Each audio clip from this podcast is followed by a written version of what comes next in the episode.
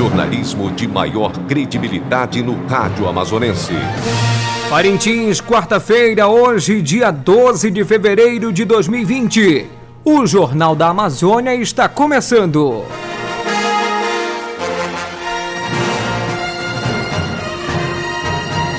Confira os destaques desta edição.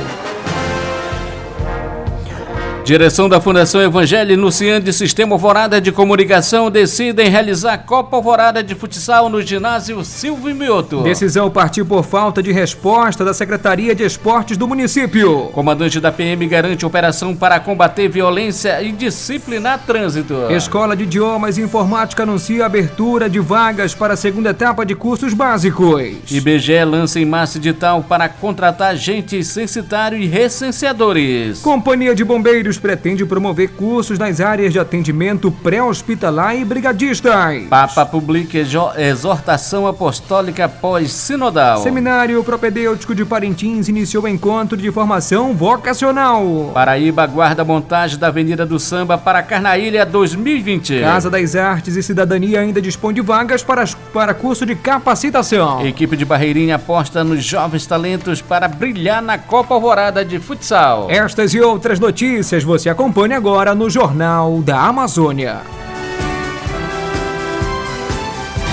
Notícias. As notícias em primeiro lugar. 12h02. Boa tarde. Educação.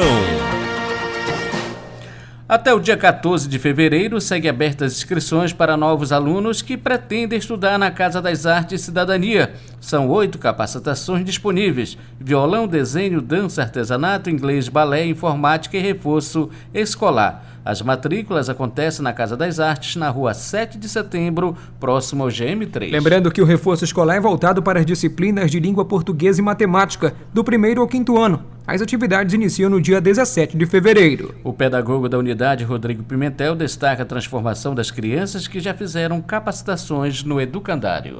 No ano passado, nós, quando estávamos fazendo a finalização do ano letivo, nós já tivemos apresentações de pessoas, de alunos que com 3 meses já estavam desenhando, já estavam pintando, já estavam bordando, tocando e cantando. Então isso é muito interessante para nós, porque é visível esse projeto aqui trazer resultados logo de imediato, né? Então é um projeto que é trabalhado anualmente, mas no semestre a gente já consegue ver o desenrolar das crianças, dos alunos, né? Depois temos as idades, trabalhamos entre 6 a 18. Então cada um vai se moldando no que aprendeu a gostar dentro da ACSUS. A direção da Escola de Idiomas e Informática da Iquimura Seixas abriu vagas para os cursos básicos em língua inglesa, espanhol, libras e caligrafia técnica na modalidade intermediário. O diretor do educandário, professor Daimonte Verde, lembra aos candidatos que a oferta de oportunidade é apenas para o preenchimento de vagas e não referente às que serão disponibilizadas agora que o edital já foi aberto. Nós estamos aqui convocando, comunicando as pessoas que querem estudar na Escola de Idioma e Informática da Iquimura Seixas, que nós estamos disponibilizando de 150 vagas distribuído entre libras, inglês, espanhol e informática. Não é o edital, isso aqui é para preenchimento de vagas. Então as pessoas que querem participar, que querem estudar esses cursos de libras, inglês, espanhol e informática, tem 154 vagas distribuídas nesses cursos aí. E os critérios para fazer a inscrição do curso intermediário, ou seja, das pessoas que vão avançar do curso básico para o intermediário, vai ser esse: quem tiver CPF, RG, comprovante de residência e certificado comprovando que fez qualquer curso desses aqui, entendeu? Tiver um certificado, a gente vai fazer a matrícula e essa pessoa vai cursar já nesse nível de intermediário lá na Escola da Iquimura Seixas. DEA anuncia também a abertura de 456 vagas para os cursos básicos de braille, caligrafia, informática básica, língua espanhola, língua inglesa e libras. Nós estamos convocando, mais uma vez, para a gente, a princípio, nós ainda temos aquelas vagas para preenchimento dessas vagas no intermediário. Então, aquela pessoa que já fez 80 horas em qualquer curso, pode ser no CETAM e tudo mais que comprove, essas pessoas já podem ir para o intermediário no que diz respeito à informática, e também língua inglesa ou língua espanhola. Mas agora saiu mesmo, já foi deferido pelo secretário João Costa, Nós estamos convocando as pessoas que queiram participar dos cursos de informática básico aqui no Aldaí e Iquimura Seixas, que estão abertas 456 vagas, distribuindo em todos os cursos, né? No caso aqui do IBRAD, Caligrafia, Informática Básica, Língua Espanhola, Língua Inglesa e Libras. Então, nós vamos colocar nos logradores públicos o edital. A gente pede que as pessoas leiam com atenção todo o edital, né? Para que a gente possa realmente executar um trabalho a contento. As senhas serão distribuídas a partir das 8 horas desta quinta-feira, portanto amanhã. Todos os candidatos devem estar com documentação exigida em mãos para garantir a vaga em um dos cursos que foram anunciados agora. 12 horas e 6 minutos. Momento esportivo. Os jogos da 23ª edição da Copa Alvorada de Futsal serão realizados na quadra poliesportiva Silvio Mioto, na rua Sapeixoto, centro da ilha. A decisão foi tomada pela coordenação do evento devido à falta de resposta em tempo hábil por parte da administração do Ginásio de Esportes Elias Assayag quanto ao pedido de uso do espaço para as partidas da referida competição. A administração do ginásio compete à Prefeitura Municipal de Parintins. O anúncio foi feito hoje, quarta-feira, pelo presidente da Fundação Evangelho de Padre Arilton Cascais, em entrevista ao programa Ciranda da Cidade da Rádio Alvorada. Queremos, assim, comunicar a todos os coordenadores de equipes, aos torcedores, que fazem juntos este grande evento esportivo e que nós tomamos essa decisão em vista da preparação que precisamos fazer em prol ao bom êxito da Copa Alvorada de Futsal e por não termos uma resposta ao ofício enviado a administração do Ginásio de Esportes Elias Assayag. O diretor do Sistema Alvorada de Comunicação fez este ofício endereçado no dia 15 de janeiro, recebido pelo Everton Bruno, às 10h16, mas até o momento nós não tivemos nenhuma resposta oficial desse ofício, então em função disso também nós precisamos organizar e tomamos essa decisão de mudança da Copa Alvorada de Futsal. Nesta edição, a competição reúne clubes tradicionais de cidades do estado do Amazonas, Parintins, Barreirinha, Nhamundá e Maués, e do Pará, Faro, Juruti e Terra Santa. A equipe do The Red Davis aposta em jovens talentos de Barreirinha na busca da classificação para a segunda fase da Copa Alvorada de Futsal. A equipe é uma das 3 representantes da Princesinha do Ramos, junto com Esporte Juve Grupo Barreirinha e Esporte Clube Ariramba. Cássio Rieira, membro da diretoria do time, explica que algumas peças estão em Manaus e aguarda o agrupamento de todos para finalizar a preparação. Estamos fazendo de tudo para que a gente possa unir o elenco quanto antes, para que possamos testar, né, cada um em sua devida posição e fazer aquela mesclagem entre elencos, entre bases, para que a gente possa chegar e fazer uma boa apresentação, principalmente na estreia, que é essencial começar com os 3 pontos. O time caiu no grupo B, onde enfrentará Navio Parintins, Perebas Futsal e Esporte Juve Grupo Barreirinha, um dos grupos mais difíceis da Copa. Ele comenta sobre o grande desafio que será jogar a primeira fase. A respeito da nossa chave, é jogar a responsabilidade para quem é candidato a favoritismo, a título, né? A gente tira um peso da nossa costa, deixando a responsabilidade para os times maiores lá, entre aspas, né? Porque numa competição muito grande como essa, eu já vi muito time grande aí se perder na fase de grupos, né? Então vamos com o pé no chão, estamos trabalhando para que a gente possa enfrentar cada adversário, né? Em seu devido estilo, então... A preparação, 9, 8 dias aí para a estreia, então tem que ser intensa, né? Cada detalhe é importante você analisar para que chegar em Parintins no dia da estreia, no dia dos jogos e saber para onde o que vai fazer. Independente se estamos no grupo da morte ou grupo dos mais favoritos, vamos para fazer nosso trabalho, né, cara? Né? Vamos focar no nosso trabalho, que é o essencial. 12 horas e 9 minutos. Religião.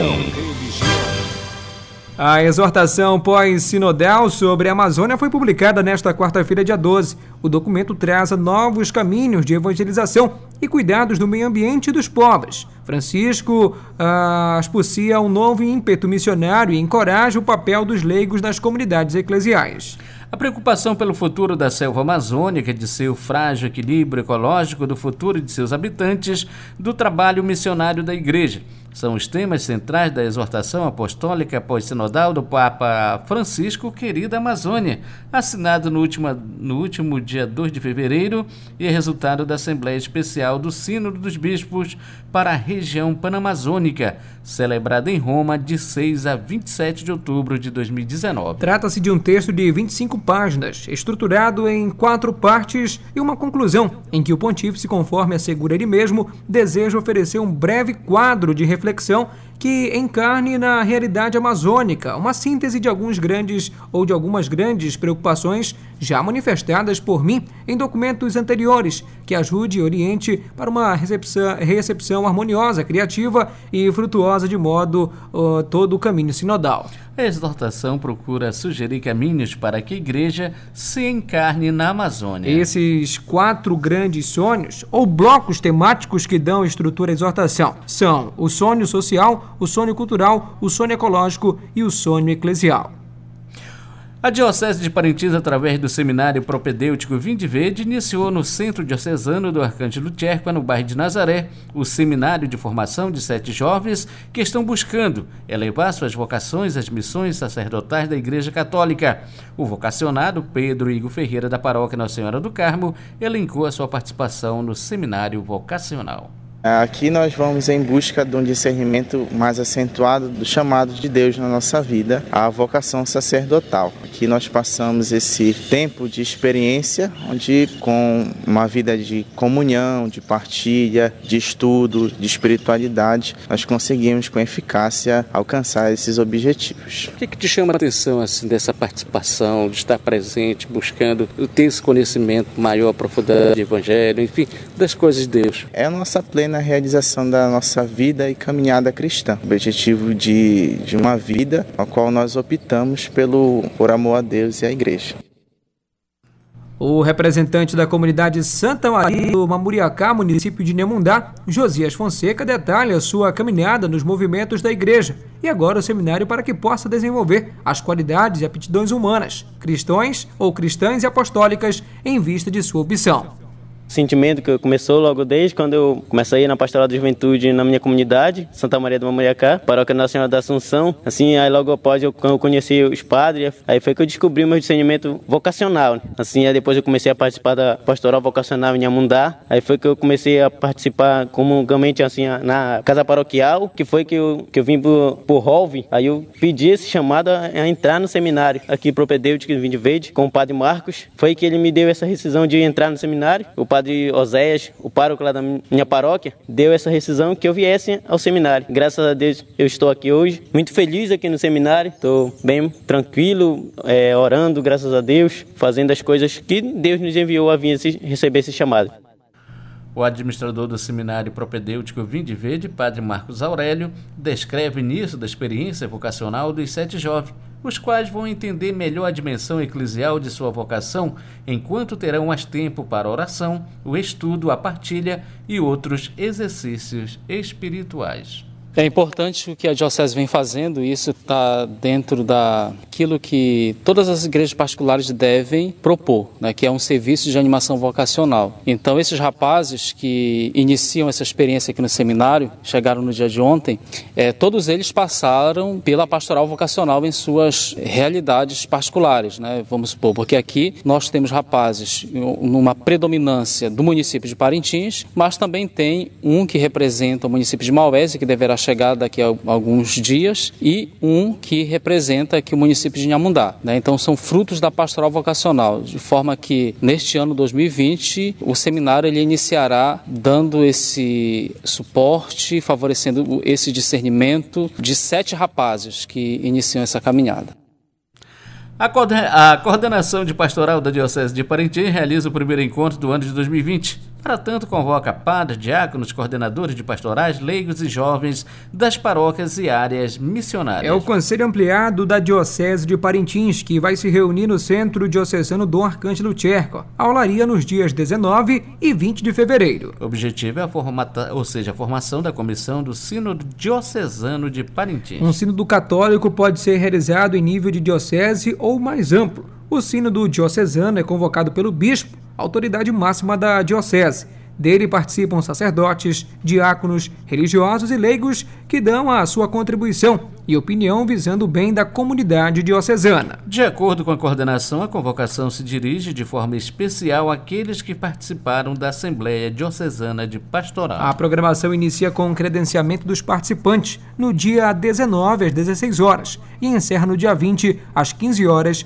com os encaminhamentos após a formação da comissão do sino diocesano a ser formado pelo bispo, padres e demais participantes. A Renovação Carismática Católica de Parintins prepara o retiro de Carnaval 2020. O tema do ano será a passagem bíblica Não vós conformeis com este mundo, fé e conversão. O evento contará com animação, pregação e adoração no auditório do Centro de Educação de Tempo Integral 7 Glaucio Gonçalves, no dia 23 de fevereiro. As inscrições são gratuitas e podem ser feitas com membros da coordenação pelos contatos 99310-9525 ou 9118-6526. O retiro de Carnaval tem como proposta trabalhar o querigma a partir do versículo tema do evento e como objetivo proporcionar aos participantes um momento de reflexão e de proximidade maior com Deus, em um período onde o mundo oferece diversas atividades que muitas vezes acabam os afastando de Deus.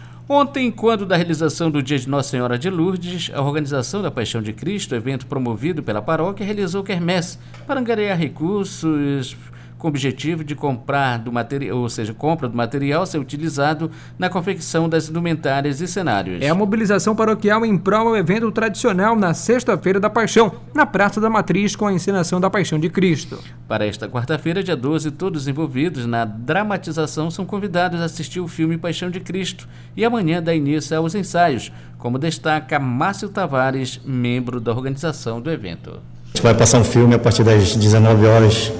Aqui no salão da igreja paroquial, né? E daí, na quinta-feira, nós estaremos dando início aos ensaios, né? Todas as noites, a partir das 19 horas, aqui no quadro da igreja vai estar acontecendo esses ensaios. Então a gente pede aí para pessoas que vão participar, que participam com a gente todo ano, que possam vir para que a gente possa dar andamento nesses ensaios e para que quando chegue o dia 10 de abril tudo esteja pronto para a gente começar os trabalhos e também fazer uma boa participação para o público que vem assistir a gente todo ano. Mais ou menos quantas pessoas têm estimativa de participar da encenação? A gente trabalha numa faixa etária de 150 pessoas, né? Mas aí envolvendo pessoas que trabalham, que fazem a parte de ornamentação, de figurino, a gente bate numa faixa de 180, 200 pessoas mais ou menos que participam todo ano aqui com a gente, né? Na cidade, pontualmente 12 horas e 17 minutos. Estamos apresentando Jornal da Amazônia. Os acontecimentos da cidade. O IBGE informou que o edital para o concurso do Censo 2020 sairá em março. A previsão anterior era que o documento fosse divulgado neste mês de fevereiro. Estão previstas aproximadamente 200 mil vagas para os cargos de recenseador e agente censitário. A banca organizadora do concurso será o SEBRASP, o Centro Brasileiro de Pesquisa em Avaliação e Seleção e de Promoção de Eventos. Em maio do ano passado, o governo publicou uma portaria que autorizava a contratação de até 234.406 trabalhadores temporários no IBGE, para a realização do censo demográfico. Na publicação estavam disponíveis 6.100 vagas para agente censitário municipal, 23.548 vagas para agente censitário supervisor e 196 mil vagas para recenseador. Com base no concurso anterior, a vaga de recenseador exige nível fundamental e para agente censitário nível médio de escolaridade. O salário para a gente é em média de R$ 1.700. Pela primeira vez, agricultores de 62 municípios têm a oportunidade de fornecer alimentos para a merenda escolar. Nesta terça-feira, dia 11 de fevereiro, a Secretaria de Educação iniciou a análise de documentos para validar mais de 328 propostas. Várias famílias estão participando da chamada pública da Secretaria de Estado de Educação e Desporto para o fornecimento de alimentação escolar. É a primeira vez que a chamada pública alcançou todos os municípios do estado. Ao todo, foram 328 propostas de venda, sendo 204 de grupos formais e 124 de grupos informais ou produtores individuais. O secretário em exercício, Luiz Fabiano Barbosa, ressalta que a medida beneficia alunos e produtores. A Secretaria de Educação nunca teve uma chamada pública dessa magnitude. Na verdade, a SEDUC nunca conseguiu, antes do ano passado, aplicar os 30% mínimos necessários do programa de alimentação escolar na agricultura familiar. Isso começou a acontecer no governo Wilson Lima. E esse ano nós nos empenhamos não só para aplicar os 30%, como ultrapassar esse valor e envolver agricultores de todos os municípios do estado. Com isso, a gente fomenta a economia local, a gente garante renda para os agricultores familiares e, mais importante, a gente alimenta bem os nossos alunos, que vão receber alimentos fresquinhos nas escolas, e isso vai, evidentemente, repercutir favoravelmente no processo de aprendizagem. Você acha que essa chamada ela aproxima os agricultores da Secretaria do Estado? Ela aproxima os agricultores da Secretaria do Estado, o Estado do Amazonas, que já é o estado que mais investe em agricultura familiar no setor primário, e mais importante do que isso, garante a elevação dos resultados de qualidade da educação no estado. A terceira Companhia de Bombeiros Militar de Parintins prossegue com o planejamento de realizar ainda no primeiro semestre de 2020 cursos nas áreas de atendimento pré-hospitalar, como informa o comandante da instituição, Tenente Barbosa Amorim. Além do nosso calendário anual de trabalho, então, além de dar uma melhoria, no atendimento, com relação a gente conseguir mais uma viatura para cá, para a gente poder atender com melhor qualidade ainda o trabalho que já que nós realizamos, qualidade à população, nós temos aí a meta de fazer alguns cursos para a nossa população local, que seria justamente aí curso de APH, para que nós tenhamos noção, basicamente, a nossa população, algumas pessoas que irão participar, tem a noção de como fazer um atendimento. O militar lembra ainda que a companhia também vai ofertar aprimoramento para os bombeiros civis, além da realização do curso de brigadistas. Nós temos o método também aí, além da melhoria das viaturas, nós temos a melhoria em termos de treinamento, tanto do nosso militar, quanto de os bombeiros civis. Nós temos uma equipe de bombeiros civis que fazem um serviço aqui quando tem eventos. E esse bombeiro civil, nós temos que também deixar ele com qualidade de atendimento nas ocorrências que, se porventura, acontecerem nesse evento. Às vezes, eles são os únicos no local, porque a nossa guarnição geralmente ela fica aquartelada e é chamado tanto para atendimento de APH, ou seja, acidente, quanto de mergulho, de combate a incêndio. Então, basicamente, no local, primeiro a dar o atendimento são os bombeiros civis. Nós temos aí um pedido de treinamento de brigadista florestal. Também nós damos o atendimento, nós vamos dar o treinamento a esses parceiros nossos, que são daqui, do município de Parintins, como de Barreirinha, Nhamundá, Boa Vista do Ramos e Maués. O governador Wilson Lima afirmou nesta terça-feira, dia 11 de fevereiro, em Brasília, que é a favor da redução do Imposto sobre Circulação de Mercadorias e Serviços, o ICMS, dos combustíveis e de outras medidas que diminuam o preço desse bem de consumo, mas de forma responsável e técnica. Ele participou do primeiro Fórum Nacional de Governadores de 2020, que reuniu representantes entre governadores e vices de 21 estados da Federação e do Distrito Federal no edifício sede do Banco do Brasil. Nós, enquanto governadores, somos favoráveis à redução do ICMS e uma revisão na questão tributária, não somente sobre os combustíveis, mas sobre os tributos que são aplicados no Brasil, que a gente entende que é uma carga muito pesada e uma composição tributária muito complexa e que acaba dificultando a vida de quem quer investir no país, de quem quer investir nos estados, mas, sobretudo, dificultando a vida do consumidor, daquele que sente lá na ponta essa carga pesada que são os tributos no Brasil. Na ocasião, o governador ressaltou que a receita do ICMS, que incide sobre os combustíveis, representa cerca de 96 bilhões de reais ao ano para os estados, sendo que no Amazonas essa arrecadação é da ordem de 1,8 bilhão de reais. Por outro lado, para a União, a receita de tributos federais sobre os combustíveis é de aproximadamente 70 bilhões ao ano, como destaca o governador. A gente não pode tratar essa questão de redução de tributos de maneira superficial, até porque o ICMS sobre os combustíveis hoje representa em média 20% da arrecadação dos estados. É dinheiro que vai principalmente para educação. Só lá no município, só lá no estado, nós fazemos um repasse anual de algo em torno de 500 milhões de reais para os municípios. Imagina os municípios ficarem sem esse recurso. Eu preciso indicar uma outra fonte para que haja essa compensação. Repasso também algo em torno de 400 milhões de reais para o Fundeb. O Senado aprovou nesta terça-feira, dia 11, projeto de lei que garante a estabilidade de 5 meses no emprego a quem receber a guarda de uma criança adotada, em caso de falecimento do adotante original. Por ser originário do Senado, o projeto agora segue para a Câmara dos Deputados. Se for aprovado sem alterações na Câmara, seguirá para a sanção. Caso seja aprovado com alterações, volta para o Senado. O projeto recebeu 69 votos favoráveis e 1 contra. A ideia é igualar a situação de adotantes com mães biológicas. Para o senador, a lei poderá, inclusive, estimular a adoção no país. Atos praticados contra mulheres por meio de celulares pode ser classificado como violência eletrônica e enquadrado pela Lei Maria da Penha, caso o projeto de lei da senadora Leila Barros, do PSD, ou seja, do PSB do Distrito Federal, seja aprovado. Entre os abusos cometidos online está a prática de ameaça, perseguições, insulto, chantagem, violação da intimidade, ridicularização, calúnia, difamação e injúria. A autora do projeto diz que essa é uma forma de combater o feminicídio.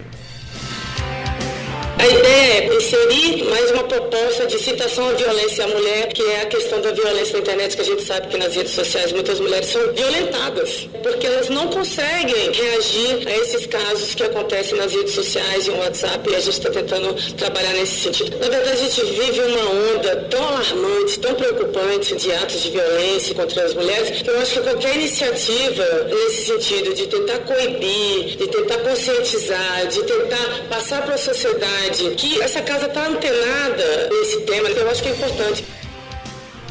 O comando do 11º Batalhão de Polícia Militar de Parintins reafirmou a realização da recém-divulgada mega operação para diminuir a onda de violência que vem sendo verificada na cidade. O comandante da corporação, Tenente Coronel Correia Júnior, explica que a ação ainda não tem data definida para ser executada, mas voltou a afirmar que a operação vai envolver agentes de diversos órgãos de segurança pública.